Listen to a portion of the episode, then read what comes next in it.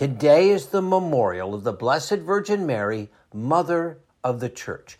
In the fourth century, St. Ambrose of Milan first referred to the Blessed Mother as the Mother of the Church, but somehow the title and reference became lost and unused until the 20th century when it was rediscovered by a German Jesuit, Hugo Rahner, older brother of Karl Rahner. Then, in 1964, as he was closing the third session of the Second Vatican Council, Pope Paul VI, in his Credo of the People, made the title official. He said, We declare Mary the most holy mother of the Church, that is, of all Christian people.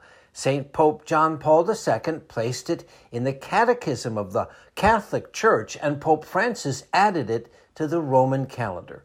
Blessed Virgin Mary, Mother of the Church, please pray for us. I'm meteorologist Mike Roberts for Covenant Network. Have a blessed Monday.